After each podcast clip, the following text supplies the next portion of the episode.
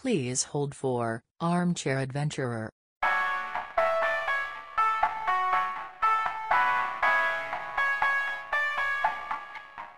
That's not the kind of podcast we are. The mailbox is full and cannot accept any messages at this time. Goodbye.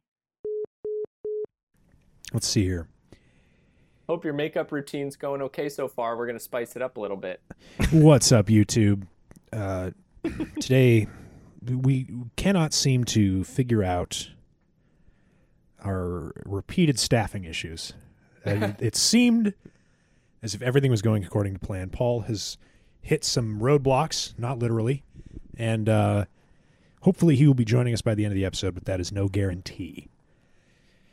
Uh, his insight would be nice, considering Yeah. this episode we're talking almost entirely about an Air Force related incident in the 1980s, but uh, we'll make do without him. Moral of the story is here you, the listener, should really not take any of us for granted. We may Fleeting. someday not be with you anymore. Yeah, and we are it- truly in the wind. Yeah, you got to really enjoy us while you have us. Now, this is commonly referred to as the Damascus missile incident, but uh, when you hear Damascus and missile next to each other, generally you're thinking of a different Damascus and different missiles. I shouldn't have laughed. Yeah. this, in fact, takes place in Damascus, Arkansas, and this is a perfect example of something called a broken arrow incident, which is basically military terminology uh, for an accident involving nuclear weapons that would potentially harm uh, citizens but would not create a risk for nuclear war. Uh, basically, any sort of nuclear accident you know, with weapons, not just facilities on U.S. soil. Most of these have come in the form of bombers crashing. A lot of B 52 crashes. Uh, publicly, the USAF, the Air Force, they acknowledged 32 of these incidents. However, that number might be a little low. Uh, decommissioned, recently decommissioned Department of Energy document showed that there have been over 1,000 such incidents. This is probably one of the more severe ones. I will say, except that um, that B fifty two that dropped a bomb that luckily didn't explode. Oh man, that was the story that I was telling you about. Yeah, okay. The what, like Greensboro, Greensboro. Greens, uh, what's it called? North Carolina? Yeah, I think Greensboro Greensboro, yeah. and Uh, uh, Goldsboro. Goldsboro. And my understanding is what this B fifty two like ripped up in the atmosphere, got caught on something and dropped its bomb. Yeah, it started leaking fuel. So the fuselage ripped apart, and apparently, to, in order to drop the two hydrogen bombs that were in the plane, all you had to do was pull on this lanyard, which, I mean, come on. So, anyways, Yeah, good safety system, its, guys. Yeah, in its free fall, the lanyard was pulled, so the bombs were technically released from the ripped up fuselage, and it started all of the arming steps, and it actually sent the signal, the detonation signal, but the only thing that stopped it was a single safety switch, uh, and so it just plowed into the ground, and nothing happened. Spectacular. And the thing is, too, in this documentary that we're getting a lot of this information from, that one of the one of the one of the guys, one of the Minutemen or like weapons designers or somebody, was like, "Here's the switch," and he was just like, "Click, click, click, click," like a light switch, just click, click, click. That's all it was. Almost an act of God, I would say Yeah. that that didn't detonate. Um, Dan, you have some sort of uh, larger context for this whole this Oh, whole yeah. scenario that I will eventually get into. My middle name. Context? Yes. Okay. yeah, just checking. Want to make sure it still was. There's no context for that, but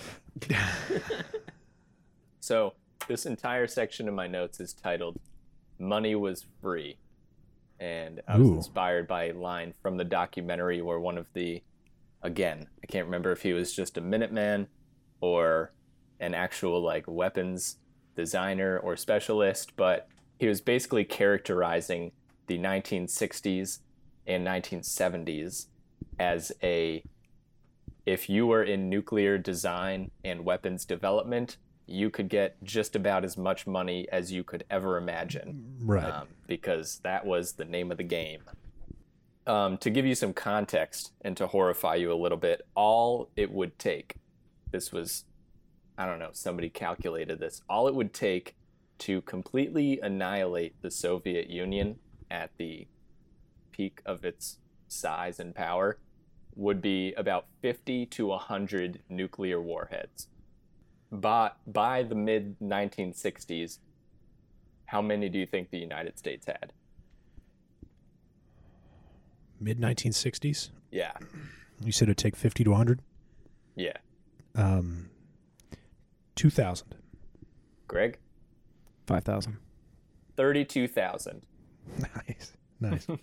Yeah. I was gonna guess more like fifteen to twenty, but I didn't want to. I didn't want to way overshoot it, but uh, looks Doesn't like I would have matter. undershot it. Yeah. That's that's a lot of the warheads. Yeah. It, it was, there were literal assembly lines for the component parts to nuclear warheads. Um, and we, we basically had the triple threat. We had planes in the sky at all times, every day, 365 days a year, nonstop. There were planes in the sky with nuclear bombs on them. There were submarines with nuclear missiles. And of course, we had land based intercontinental ballistic missiles. Good thing Paul is not here to probably call me out on that because they might not have been that good or technically called that by then, but we're getting away with a lot without Paul being here for now. Um, now, the whole moral of the story is, though, that the United States, as fast as we were putting these things out in production, we did not have a lot of good control over these nuclear weapons. Uh, like Kane mentioned, there was an entire like categorization for these broken arrow incidents, and like he also mentioned, over a thousand incidents, over a thousand accidents documented by the Department of Energy. Um, one thing that you should know too is a lot of these accidents revealed not because it happened, but just I don't know through like research and understanding how these machines work. A, a lot of these accidents had these nuclear like weapons designers thinking, man, all it would take really is like a bad fire to set one of these off. Um, because if you think about like what a what a circuit board looks like, it's basically just a bunch of metal connections that if one piece of metal melts and touches another piece of metal, that might completely work around any sort of safety Yeah. measure that you have. Might close Regardless. a circuit that needn't be closed. Exactly. Uh, so remember that fire could spell disaster. Now, it's time to zoom in a little bit on one weapon in particular in the United States arsenal called the Titan II missile. Greg, you ever hear of it? I uh, I briefly heard about him. I think I've seen one um, down in Texas when I went in. Uh, In person? the, yeah, uh, it was like a I think a husk of one at um, Johnson Space Center. Was it like like above not- it wasn't at ground, or were you looking down at it? Uh, I think it was above ground. Was it on its side or standing up? I can't remember Okay. because I'm thinking if it was a Titan, I think it was on its side because they had a variety. It was there was like an outdoor missile museum. It was at the same place where they have uh, there's a Saturn V. That's why we Ah. were we were there to check out. Sick. We were th- there's only like two of them that are like on display. This is one of them. Uh, and the Saturn V is kept in a building on its side. Um, which uh, seeing that like they built the building around it, and it's good lord, it's a large building. But um, Yeah. yeah, they had a they had a variety of other missiles that were outside. Um, I think some of them, um, like NASA missiles, some of them were defense missiles. I Um, don't think the Titan II. I like okay, I'm pretty positive the Titan II was not as tall as the Saturn V, but I actually didn't come up with a number. Kane, in your research, did you come up with a number about how tall these missiles were? I think about 80 feet. Wild. All right, good stuff. That's still huge. Yeah, it's eight Yeah. stories. It's pretty big. Yeah, that's Yeah. enormous. They may or may not have had one there. Um, I just know that there was a variety of missiles, but I've I've heard of the missiles before. But let's hear let's hear some more. So I got a I got a couple of stats on the uh, capabilities of a single Titan II missile, which remember we had thousands. Um, the warhead on top of a Titan II was had a payload. Is that what it is? Of Yep. nine megatons, which was imagine this. You take all the bombs dropped by all the armies in World War II, every side of the conflict, all the bombs. You combine them, including the two atomic bombs dropped on Japan, three times that payload, that is nine megatons on top of one missile, one Titan II missile. Good lord. Yeah, I mean, if you listen to the episode we did about just, I guess, last episode, the uh, Mhm. accidental explosions, we were talking about these igno- enormous explosions, and we were measuring that in thousands of tons, right? In kilotons, not megatons. Yeah, those are kilotons. So this is orders of magnitude larger than even those, you know? Yeah, and those like leveled sections of entire cities. Right. And we'll we'll get to what one of these would do later on, and scare your pants off. Um, also, I figured out, or I kind of did the math from listening to this documentary that uh, from the push of the button that launches one of these to impact on its target takes about 30 minutes. Wow. Yeah, anywhere in the world. First class delivery. Oh Jesus! Yikes! That's pretty. Um, That's pretty terrifying. to give you some, even some more specific context to the disaster that we're talking about in Damascus. Remember, it, it happened in 1980, and by 1980, these Titan II missiles were very old. Like they were reaching 20-ish years old. Um, and so, the reason though that they were really held on to at this point, about uh, around 1980, was basically as a bargaining chip. So, in negotiations with the Soviet Union entering the 1980s, we wanted them to get rid of as many warheads as we were getting rid of, basically. And so the thought was, you know, by like the Carter administration and then the Reagan administration, was okay, let's hold on to these pieces of crap that are old and decaying, and we'll just count those towards our tally. And we'll say, okay, we'll get rid of a thousand of these, you get rid of a thousand of those. So really, the only reason they existed by 1980 was as like a political tool. I hesitate to say this only because in that documentary, which I should say, it's good that we're doing this episode because that documentary was incredible. It Yeah. used to be available on Netflix and is no longer, but it is. I think it's technically uh, an episode of what is that Yeah. PBS series? PBS American Experience. American Experience. It's technically an episode of that, but it's called Command and Control. Um, since it's not so available, I don't feel as bad about uh, basically covering most of the talking points of that documentary in this episode. But one thing they made a big point of at the end of that was how uh, the Air Force was quick to blame human error. One thing I do want to say, I don't want to act like we are accusing the Air Force of mishandling missiles because even though these were aging, it was not like housing or missile technology that caused this. It was pretty much a freak accident Oh yeah. With you know with human involvement. So it's not like Yeah. missiles are you know there's no threat of missiles just blowing up all the time in silos. Not something to worry about. And th- this is a stat that I was saving towards the end of the episode, but I feel like it's apt to bring it up now. All in all, since the dawn of the atomic age, the US has built about 70,000 nuclear weapons, and never once has any of the warheads accidentally detonated. That's good. Yeah, it's a pretty good track record. Um, okay, so the last little bit that you have to listen to me about is I'm going to talk to you about like one of what one of these missile sites looks like, and then Kane is going to get into this story of this disastrous disaster. well said. Yeah, thank you. All right, poignant. so poignant. Yeah. so let's get back in the uh, the way way way back machine. I said it three times to avoid copyright issues with stuff you should know.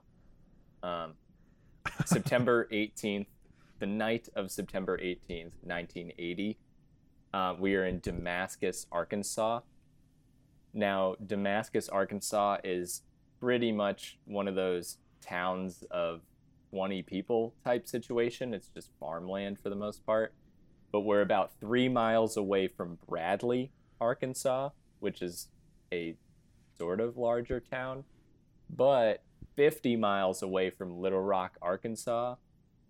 And at the end of Kane's story, we're going to tell you something that makes it really not matter where the hell this missile is because it's going to it's going to mess everybody up. And now, isn't this technically, even though it is right outside of Damascus and Bradley, this is technically part of Little Rock Air Force Base, right? This missile complex. I think That it I'm is. not If you don't know, about. but I'm sure like the Minutemen who staff it start their day at Little Rock, perhaps, and then and then get their code and then drive. right. I just mean those it's under the purvey of that Air Force Base. Like it's Probably. it's their thing to worry about. now we miss Paul. Exactly. We got the political shit out of the way. um, so so you you're walking up this dirt road, and you see this tall, probably twenty foot tall chain link fence, probably barbed wire at the top. You see these Certainly, armed yeah. guards. What's that? Certainly going to be razor wire on top. Yeah. Yeah, it's that's that stuff's cheap. They got that everywhere. Yeah. couple of armed guards uh, ask you what you're doing there. You say you're there for a high school photography project, and they let you right in. So you walk up to the middle of this open area, and there's this big, like, concrete slab sort of sticking up out of the ground, like covering a huge section of the ground. What you're actually looking at is a massive concrete and steel door that, when the missile were to fire, would actually open up out of the ground. We're talking tons of concrete and steel, and that will come into play later. Um, other than that, you can't really see anything above ground, but what's happening underground, you'll get a better picture of as we enter Story Corner with Kane Smith, everybody. Let's hear it for Kane. Woo. um, so, like Dan said, uh, we, the incident in question took place on Thursday, September 18th, 1980, and leading into the early morning hours of Friday the 19th. And uh, like all good things, this starts with a little bit of routine maintenance. Very similar to the Chernobyl accident. Um, we are at Missile Complex 374 7, roughly three miles northeast of Damascus, Arkansas, and a team of the propellant transfer system who kind of do you know maintenance on the fuel tanks of the missiles. They are called in to do a regular routine check of the pressure in the oxidizer tank. Because my understanding is with rockets such as this, there's two tanks of fuel. There's the fuel and an oxidizer.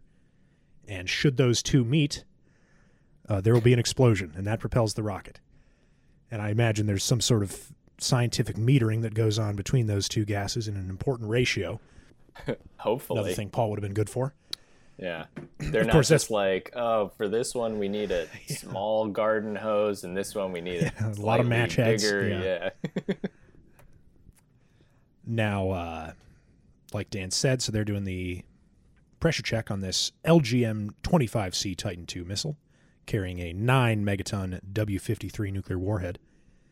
And the two gentlemen from the PTS, the Propellant Transfer System team, that actually go down into the silo are Dave Powell and Jeffrey Plumb. New Air Force mandates had, uh, you know, at the time had stated that torque wrenches were to be used in the checking of the oxidizer tanks instead of the ratchet they had previously used. Kane, what's the difference? Greg, what's the difference? So a regular ratchet, I mean, it's just a, it's a like the idea of a ratchet is something that like you know if if you're moving a wrench, you know, it'll you know, and you, you say you move it this way, and you move it back. There's like click click click click click, and then you move click click click. You know, Yeah. that's that's a ratcheting mechanism. Um, torque wrenches still do ratchet, but what they do is torque wrenches will when you're when you're doing the like the moving motion where you're actually like you know tightening down whatever you're tightening. Um, at some point you'll feel a click. Well, at least on a, on a click type torque wrench, you'll you'll it'll stop. It'll give you an indication when you've hit a certain torque specification. So the, Okay. the amount of torque on the bolt. So say say like the bolts for I imagine they're probably testing like, you know, the bolts that hold down, say like, some sort of. Um, while you were saying this is this is like fuel tank repair stuff. Yeah, checking the pressure of a yeah. tank. So they probably had to um, loosen something to to check the pressure. Um, so they probably had to check some of the bolts or tighten down some of the bolts when they were putting it back together. Um, it is terrifying that they would have ever not used a torque wrench on something like that. Yeah. Uh, considering I use a torque wrench on like small bolts on a dirt bike. Right. so nuclear missile seems like something where a torque wrench seems very important. So perhaps it's your, good. Your that- dirt bike does not have nine megatons of nuclear payload. I mean, it may feel like it sometimes, but no, definitely not. Son of a bitch. Um, and so they get down into ready to go, right in the missile bay. And Powell realizes that he has forgotten the torque wrench in the truck up at ground level. Nice. And so he opted to use a ratchet they had on site rather than have somebody go all the way back up to the truck. Now, of course, uh, this is this precipitates the accident. But if I could say something in defense of these the teams or the team that uh, you know did this, for one, they work very long, grueling shifts. We're talking, I think it's five days on, two days off, but it's you work like a 13 hour shift and then you sleep for like five hours and then you're back on for another like 11 hour shift things like that. This was their friday. They were at the end of a five day stretch of working and they were supposed to be off for the day but when this happened they were leaving the site they were on to go home when they got the call like hey on the way back stop in at uh, 7-4 and check the pressure of the oxidizer tank and then when they got there uh, they were missing a part and they had to wait outside the silo for three and a half hours for the part to arrive on a helicopter. So they had already been there very long, been a long day, a long week. They were ready to go home. And of course, he didn't think the torque wrench thing was that important because he had been using a ratchet to do the exact same job for three years at this point. So he takes the ratchet with him, and uh, the, I guess the actual like socket, is that is that what you call that thing that goes on to the wrench? Correct. is not clicking in. So it's he has to kind of hold it to keep it on the wrench. You see what I'm saying? Like normally you just you just click one on there and it stays on and then you ratchet it, but it Mhm. wasn't clicking in, so he had to hold it. And um, it weighed eight pounds, and eventually that uh, that got the best of his feeble arms. um, but he ended up dropping the eight pound uh, socket down the missile silo shaft.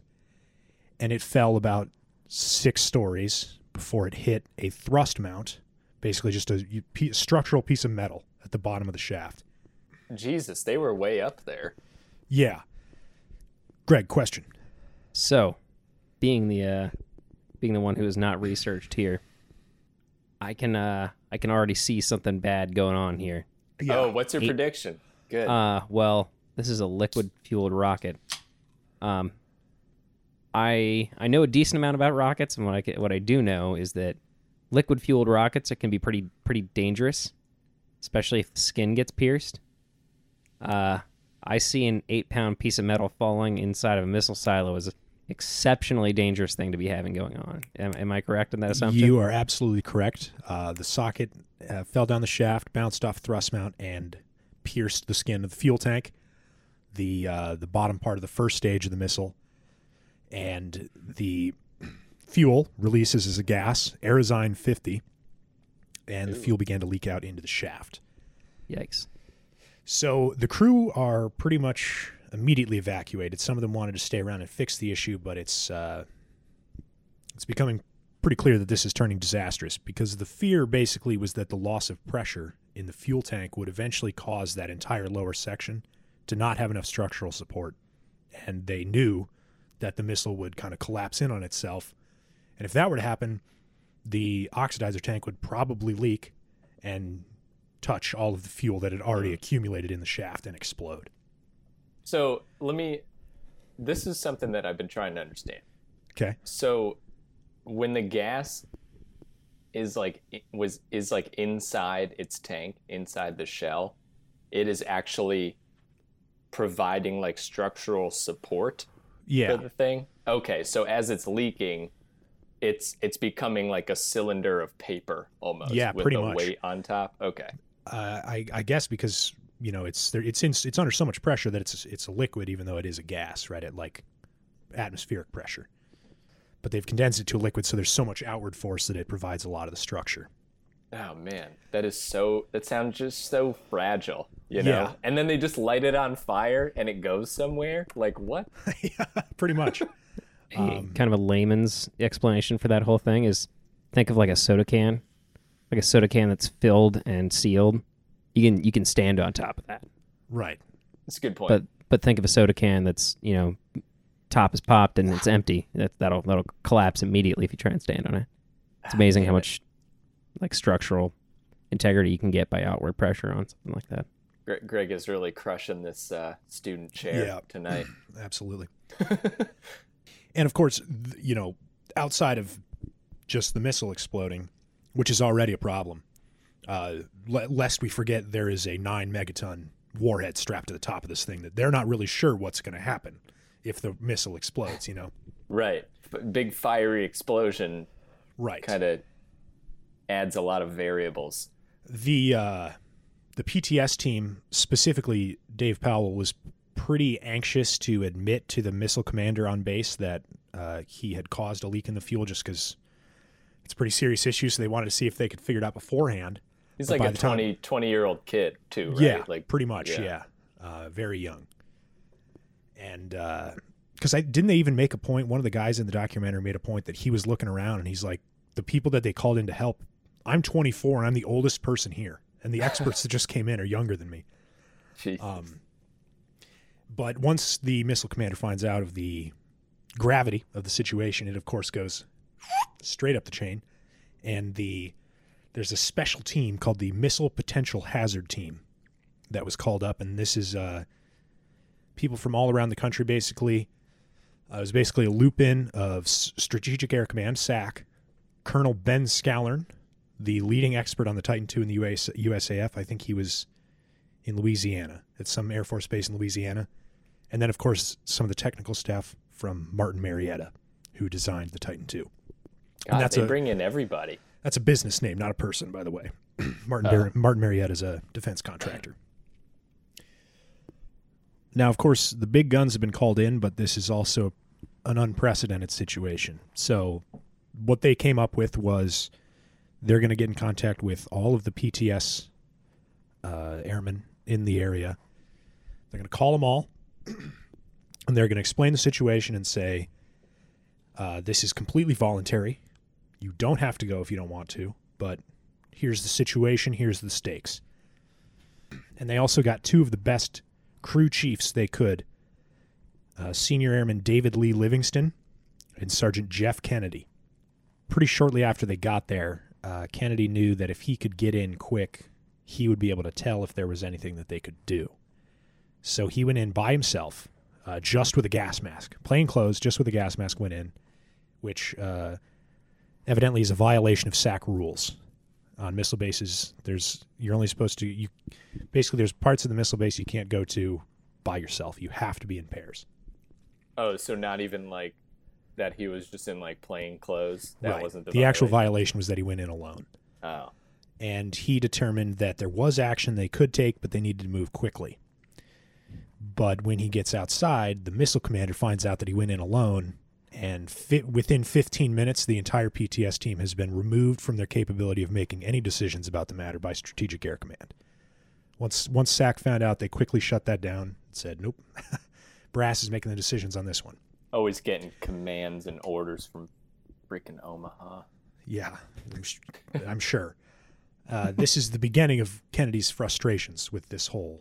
Uh, sit- frustrations is pretty a pretty weird word to use considering what what what transpires, but uh, there's this is the beginning of the friction between Kennedy and the Air Force brass, I should say. Hmm. Now, by this time, SAC has decided to go ahead and send them in uh, as a team and see what they can do. But when they get in, the sensors on their emergency equipment indicate that not only is the atmosphere inside the facility uh, is, is so populated by the by the Aerozine 50 that it could explode. You know, ignition was very likely. but also uh, if they were in there too long, the Aerozine might actually melt their protective suits. Oh. So of course they are evacuated again, but as they're leaving, um, the missile commander says, "Let's let's turn on one of the exhaust fans." And so Livingston decides to go in by himself. He turns around and you know Kennedy's just outside, so it doesn't look like he's violating, but he knows that uh, it's a pretty pretty dangerous thing. Needn't endanger two people.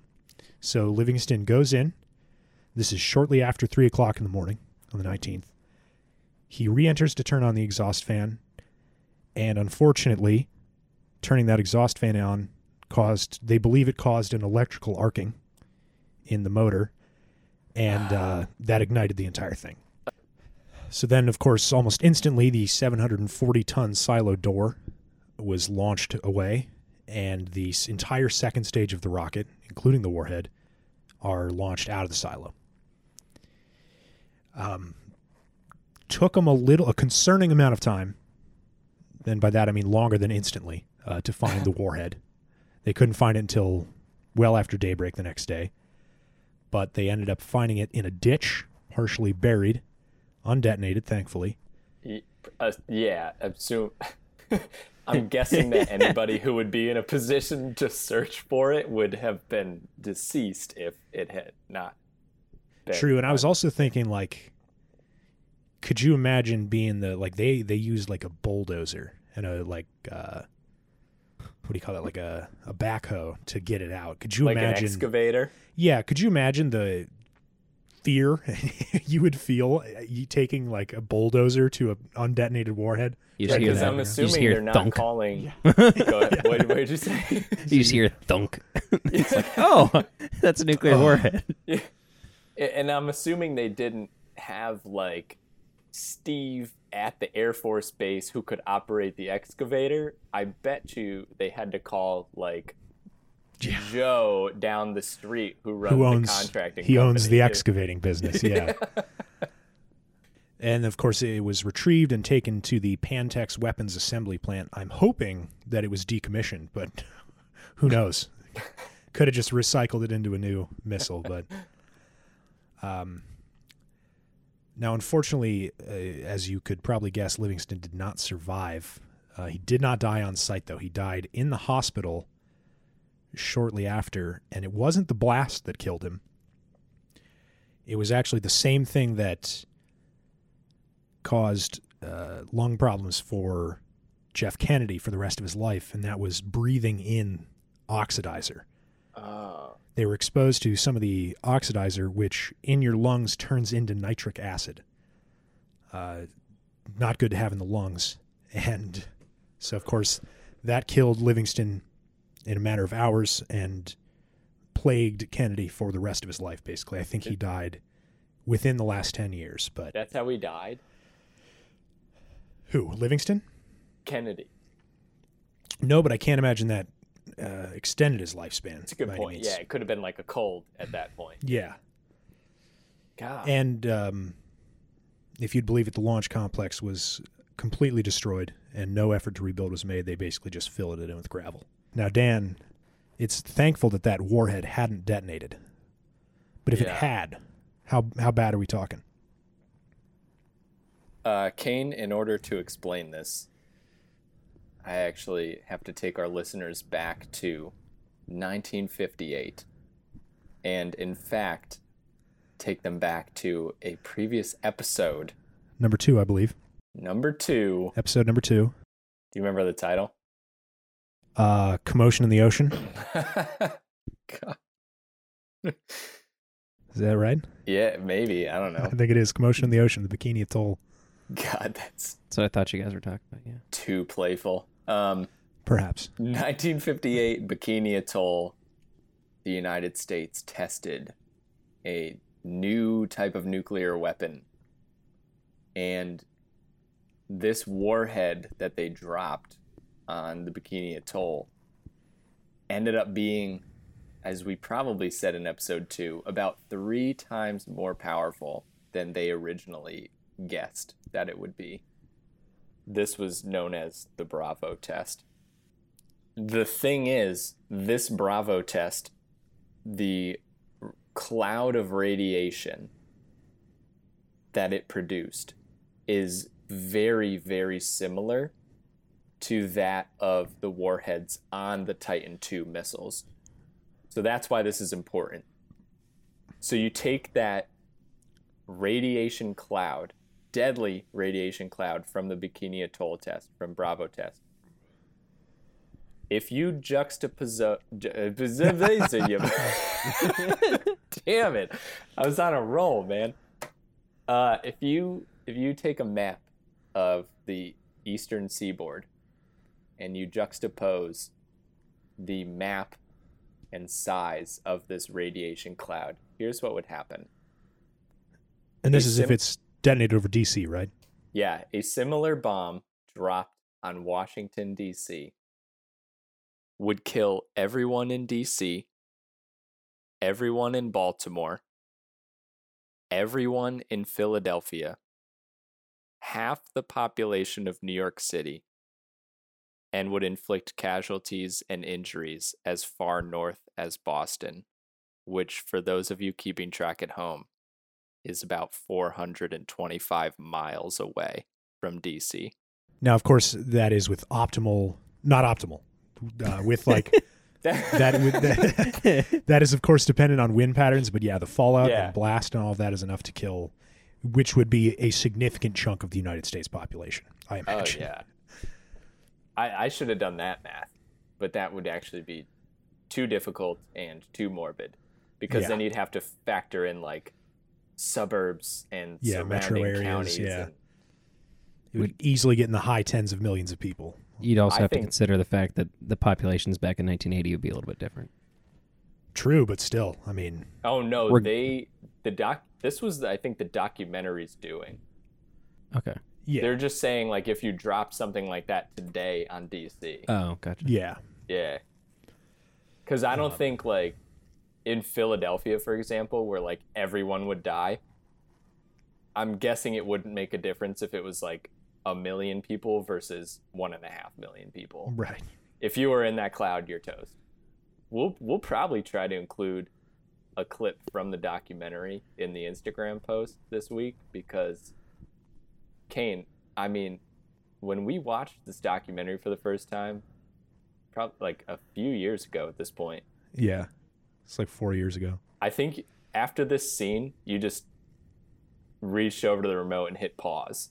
Want I, when it happened, I looked over at you, and your mouth was just as wide open as mine was. It was unbelievable It, that we just the sheer excess of having that many missiles that are that capable is absurd. yeah, yeah. I think like I, I was just I was caught off guard. I was appalled, and yeah, I mean, I my mind couldn't even wrap my like I could I couldn't even calculate. I couldn't think. It was just we had to pause the video, and in the documentary, they I think for like 25 seconds just sit silently with like a black screen Yeah, just to let that sink in. And we had about 30,000 of these in 1965 and probably like 50,000 by 1980. The only other thing I'd say is, uh, you know, a lot of these people that worked on this on the PTS team and the missile crew, like, and also the surrounding community, especially with you know those people that went in Livingston and Kennedy and um, seriously risked their lives for no reason. They didn't have to do that. You know, uh, it was pretty much their choice. It was a volunteer mission, and I think they and those around them were kind of expecting uh, appreciation, you know, to be lauded like heroes in a very modest way, but uh, they got pretty much the opposite. And basically, all of them were reprimanded, especially Kennedy for going in alone. He was hit with a letter of reprimand. Uh, a couple of them were court martialed. And uh, I know they also, like, the Air Force pretty much refused to help with medical costs from the the incident. And uh, a lot of them ended up leaving you know, some of these people wanted to do this as a career for their lives and just got kind of shunned for uh, helping out at a very bad time. But I think the, you know, it was a time in the country when the Air Force probably didn't want their missile program to look bad, you know, the 80s. So they really just kind of all of the all of the documents were like human error, operator error, you know, all Yeah. this and it wasn't uh you know, they didn't give credit where it was due, I guess, in a, if, to put it very mildly. Yeah.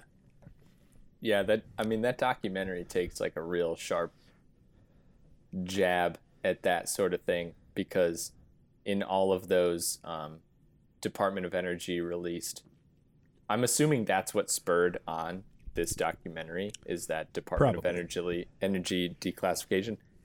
I in a lot of those um, declassified broken error or Jesus man. This is what happens when Paul doesn't show up, man. I drink too much. It's Yeah, bad. we're already four beers in by the time we even start.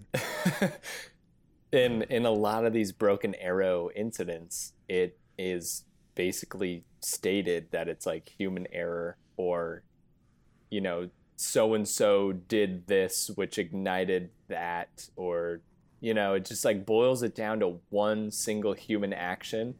But then like this this documentary takes a stance at like, well, what kind of system do you put in place that can be completely dismantled or malfunction based on one human action? Right. Like like Greg kind of alluded to earlier.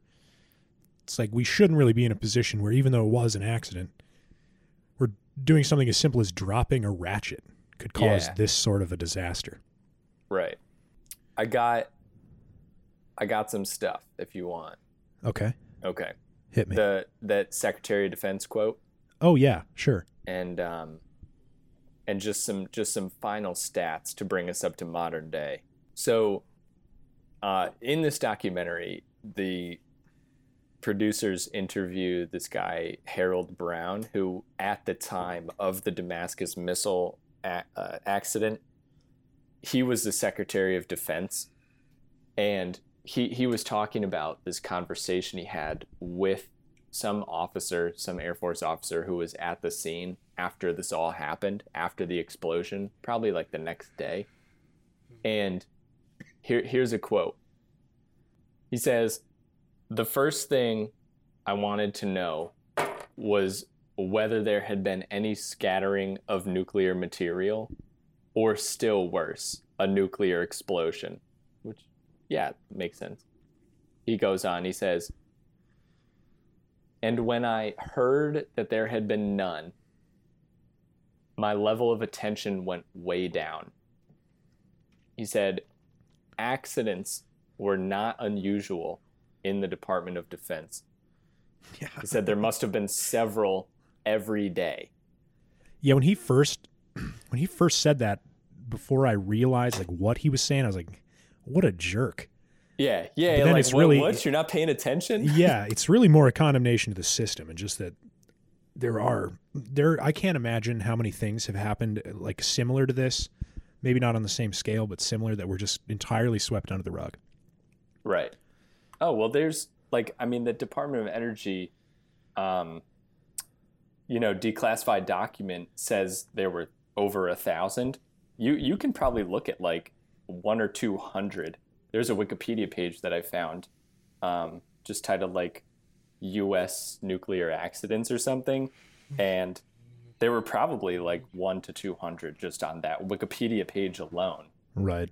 You know and that's that's just like stuff that like somebody took the time to like transcribe over so greg i want to make sure you have some closure with this All right. i got some stats that you might appreciate um, on me. as i mentioned earlier right through from the beginning of the atomic age to modern day the united states has produced about 70,000 nuclear weapons and none of them have ever detonated by accident Thank God. um, in 1987, the Titan II was deactivated completely. The la- I mean, like the last Titan II was like stripped, warhead was taken out, dismantled, and they set off some dynamite in the um, missile silo, and that was it. Today, we have about 7,000 nuclear weapons still active. That's still a pretty big number. It's still a little too large. Yeah. It's still about 6,900 to 7,000 too large, I would say. yeah. Yeah, Uh, we probably do you happen to know- have enough to annihilate the entire world. Maybe just a country or two. True. do we know? I mean, I'm I'm sure we do, but do you know the number that like Russia and China and other big players may have? I didn't. That would have been a good thing to look up. I'm on it. Kane on the research desk. I imagine that's probably a good bit of why we still have seven thousand. Yeah. Because I know that what is it? Is it START the Strategic Arms? Uh, whatever the treaty is that where Yeah. we've been trying to reduce them with Russia. Got to call Monsbach. Uh, Russia has about between 6,300 and 6,500, and China has between 300 and 320. That's less than I would expect. Wow. Yeah, well, who knows? China doesn't really Say care France about has 280. nuclear France, France has 290. Wow. Kind of crazy China- that France has almost as many as China. China's focused on other sorts of domination. Yeah, but they also have nukes. I mean, yeah, true. Just interesting looking at this like list is h- how many they. I forgot how few countries there. yeah. Yeah. whoops. There's only oh, that there's have nine. nukes. Yeah, there's only 9 There's- countries. I think there's also only one that's ever given them up. That'd be South Africa. Oh wow. Man, they really went all out into the peace thing. Well, I mean, that was like I think a big part of like, I think they had to um, disarm in order to um, get back into the international community. Ah, Ah, I think that was like a part of the agreement to do to do that, pretty much. apartheid of the agreement. whoa. wiki wiki. Uh, so any um, any closing thoughts on that, Greg? That's still a ton of nukes. Yeah, but uh, I mean the issue, the whole whole topic. Um, the my closing thoughts are pretty much that um, if I've learned one thing about rockets, liquid fueled rockets uh, terrify me. uh, just like I mean, this is a perfect example of that. That's why like I kind of had a bad feeling when you started talking about that wrench and the socket, especially that sketchy socket.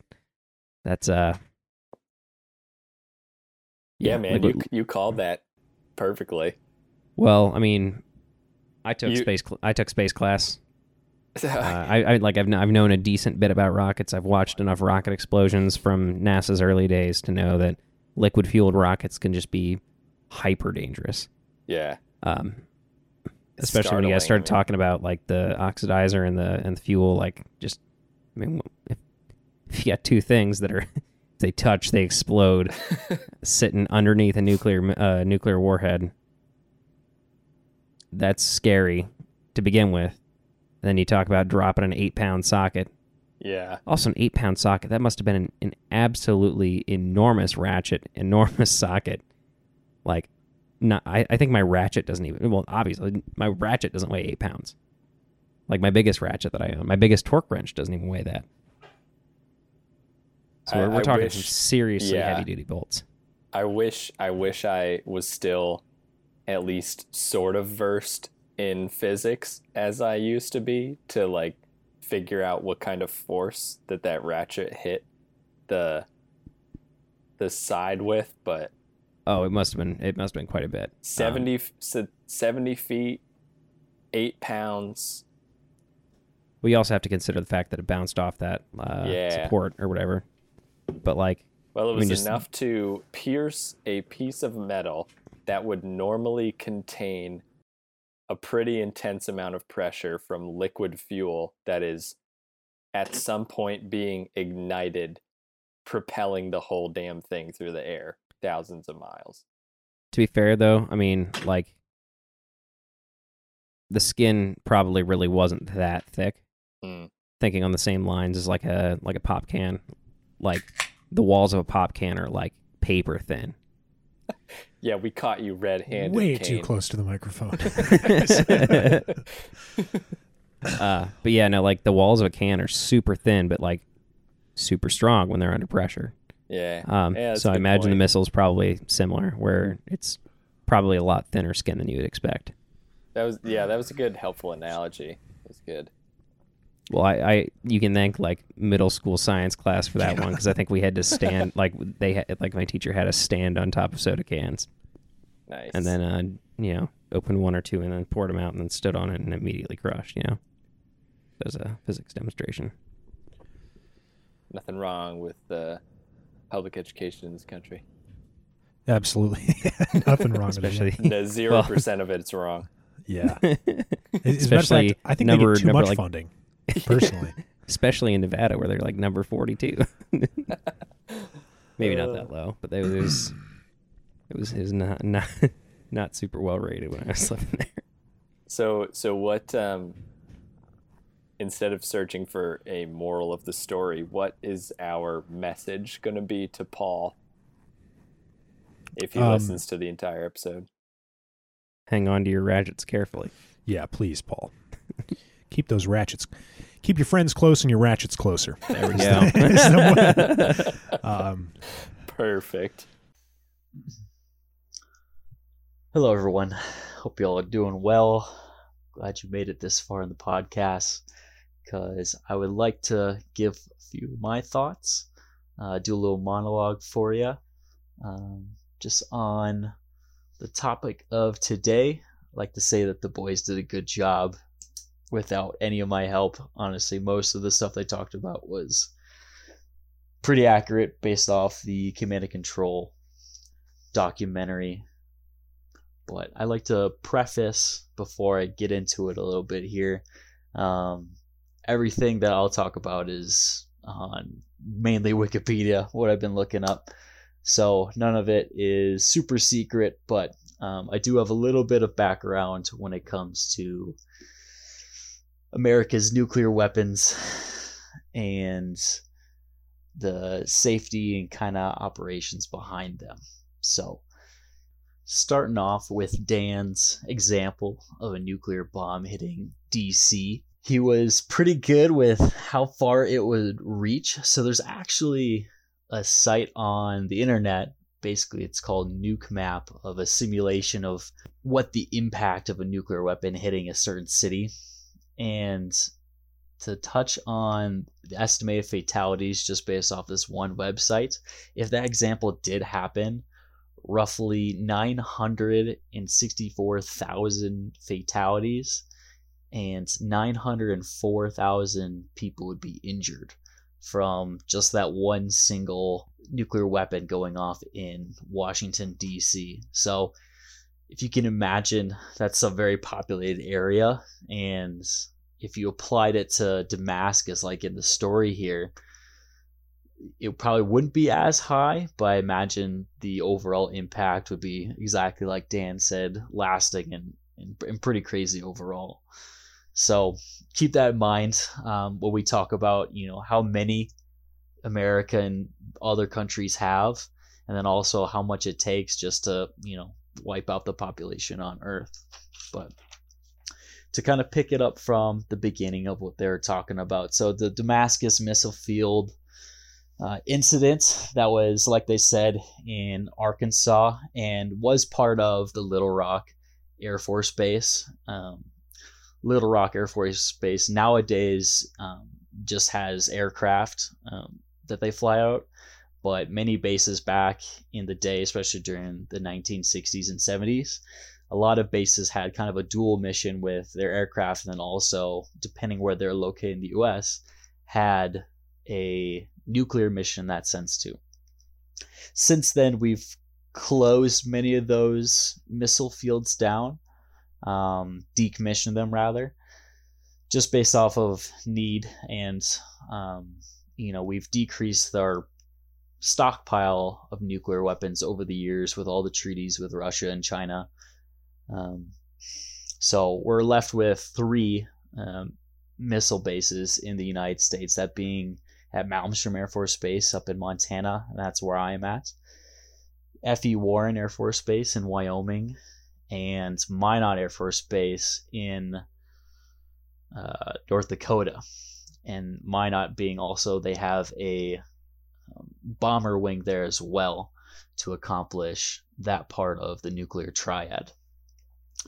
So, um, we only have three. Um, I couldn't find an accurate number of how many total we had at one point, but a couple examples were, of course, down there in Damascus and Little Rock, um, up also in North Dakota, Grand Forks Air Force Base, South Dakota, and then a couple along the east and west coast, um, kind of almost creating a perimeter around the United States. One of the big things that uh, has progressed over the years, um, I would say, is the safety regarding nuclear weapons and all the operations that go into them, whether it be the maintenance or security or the actual checks and balances when it comes to enabling and using these weapons. Um, and a good example is that it was brought up, you know, these maintainers, when they're working on the missiles, whether it's the actual warhead or the actual missile itself, they used to work, you know, 12 plus anywhere up to, you know, roughly 17, 18 hours a day, which, you know, to any person, that's a crazy work day nonetheless. Now, the pressure added on of what you are working on, you know, that's a lot of stress put on, you know, these airmen, airmen and officers working on them. So there there have been rules put in place over the years. Um, the kind of going rate is a 12 hour workday.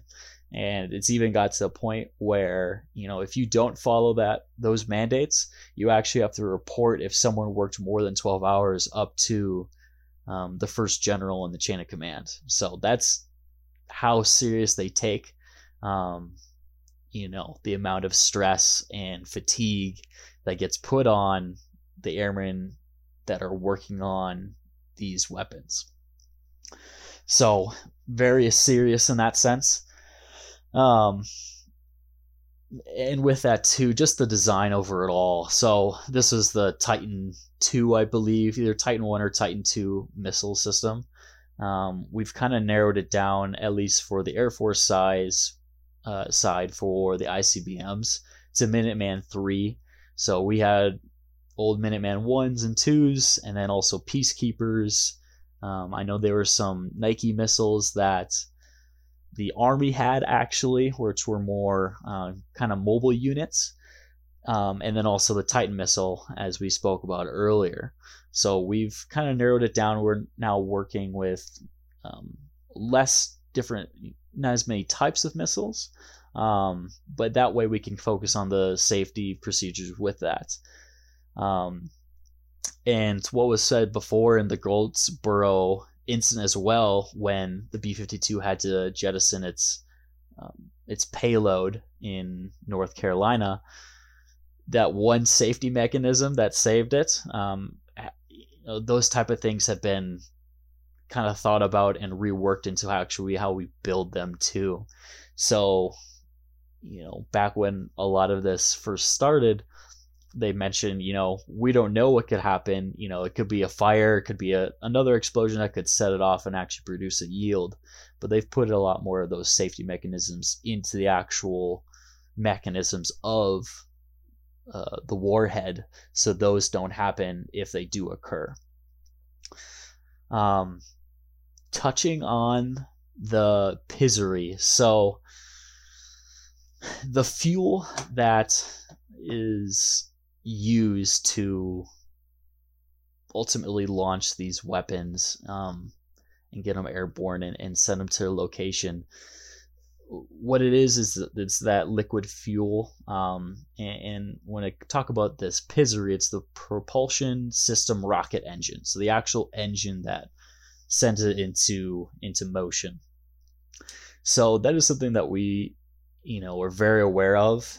Um, on a day-to-day basis and we take very serious if there are any other actual issues with that PSRE um, i don't know what the fuel to ignition ratio is um, that's a little out of my department but um, i do know they are pretty explosive and, and pretty volatile too i've heard plenty of stories over the years not necessarily up at my base but um, you know people being exposed to it and, and having those issues with their breathing um, i think one of the stories was they saw someone you know just from a distance um, just walking along and just collapsing, just from breathing in that air and not knowing it because you just can't see it.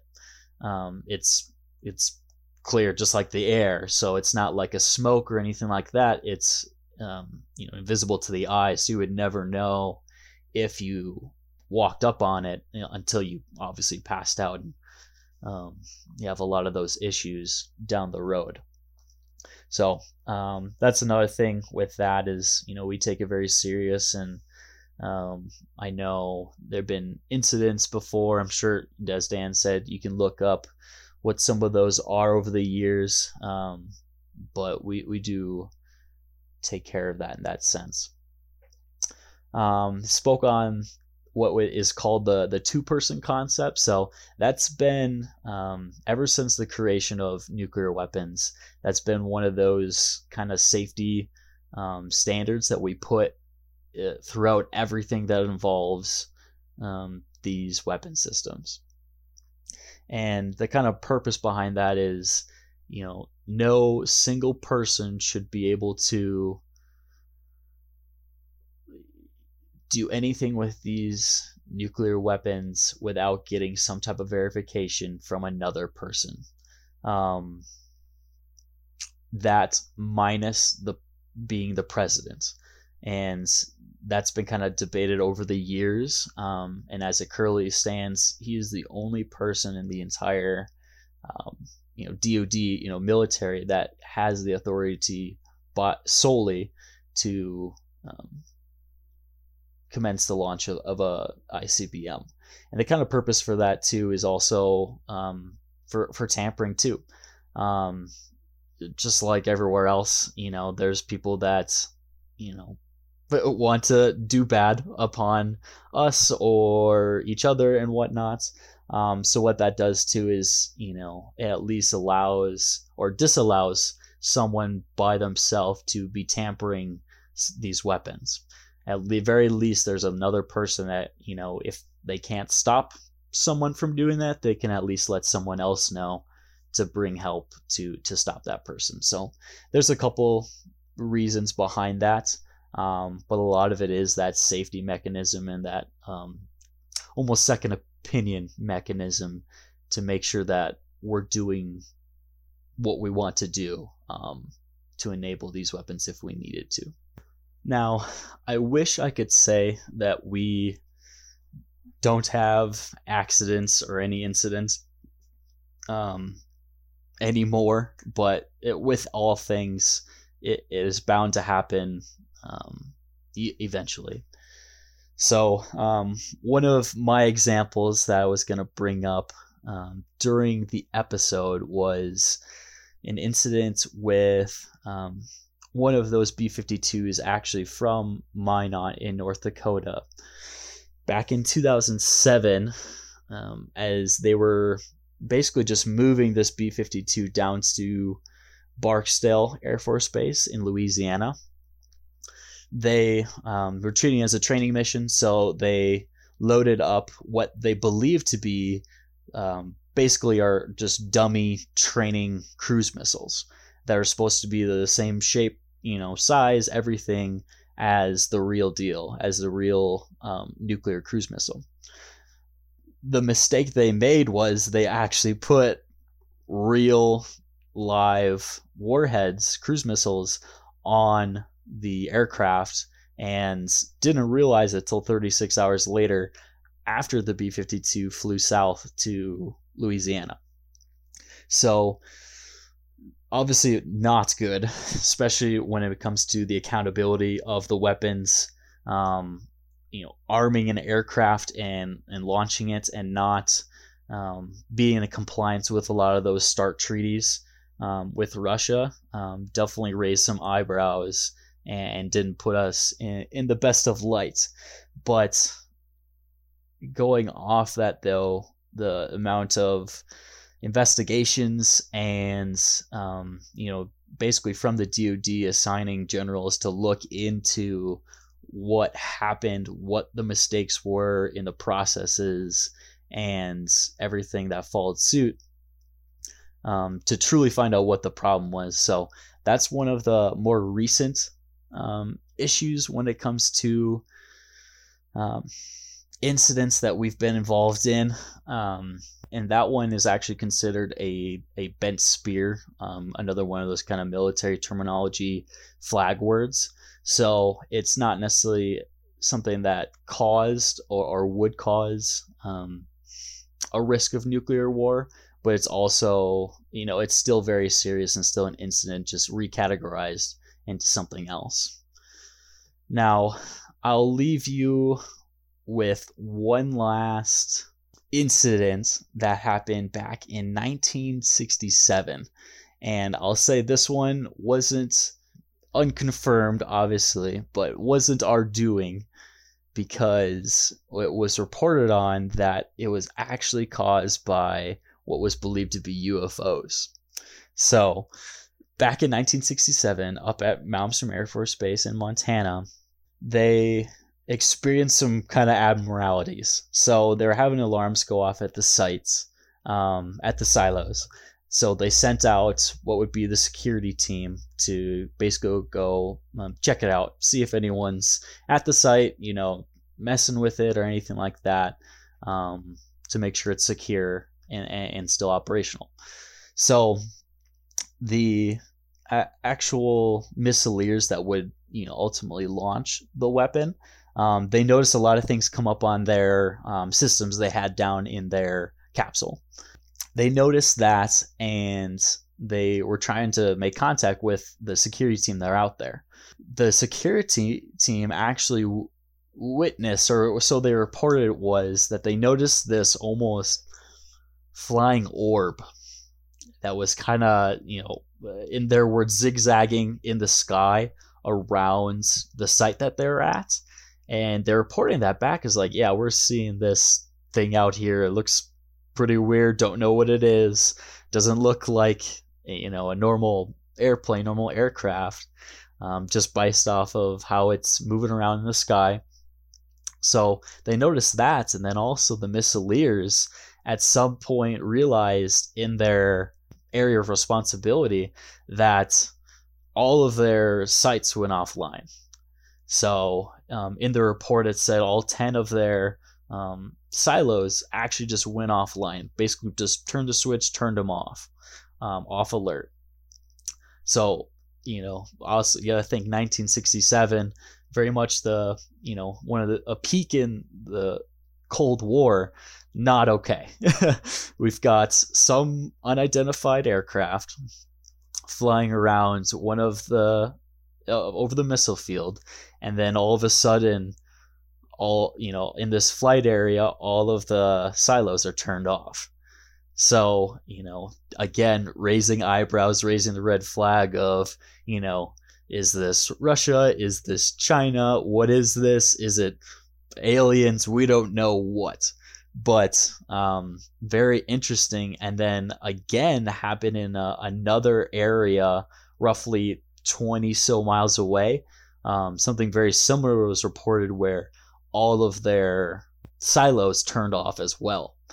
So, as you all know, with all the great alien mysteries, we probably will never know the true end or if there actually was any um, research or confirm reports or anything like that from the DoD or, or, or, whoever, but figured I'd leave you with at least a little bit of a, a fun, not fun, but um, a little more interesting, a little more spooky incident that happened in um, the nuclear world many, many years ago. I'd like to say thank you for making it this far through my monologue. Um, again, thank you, boys, for letting me steal a little bit of the time for this week.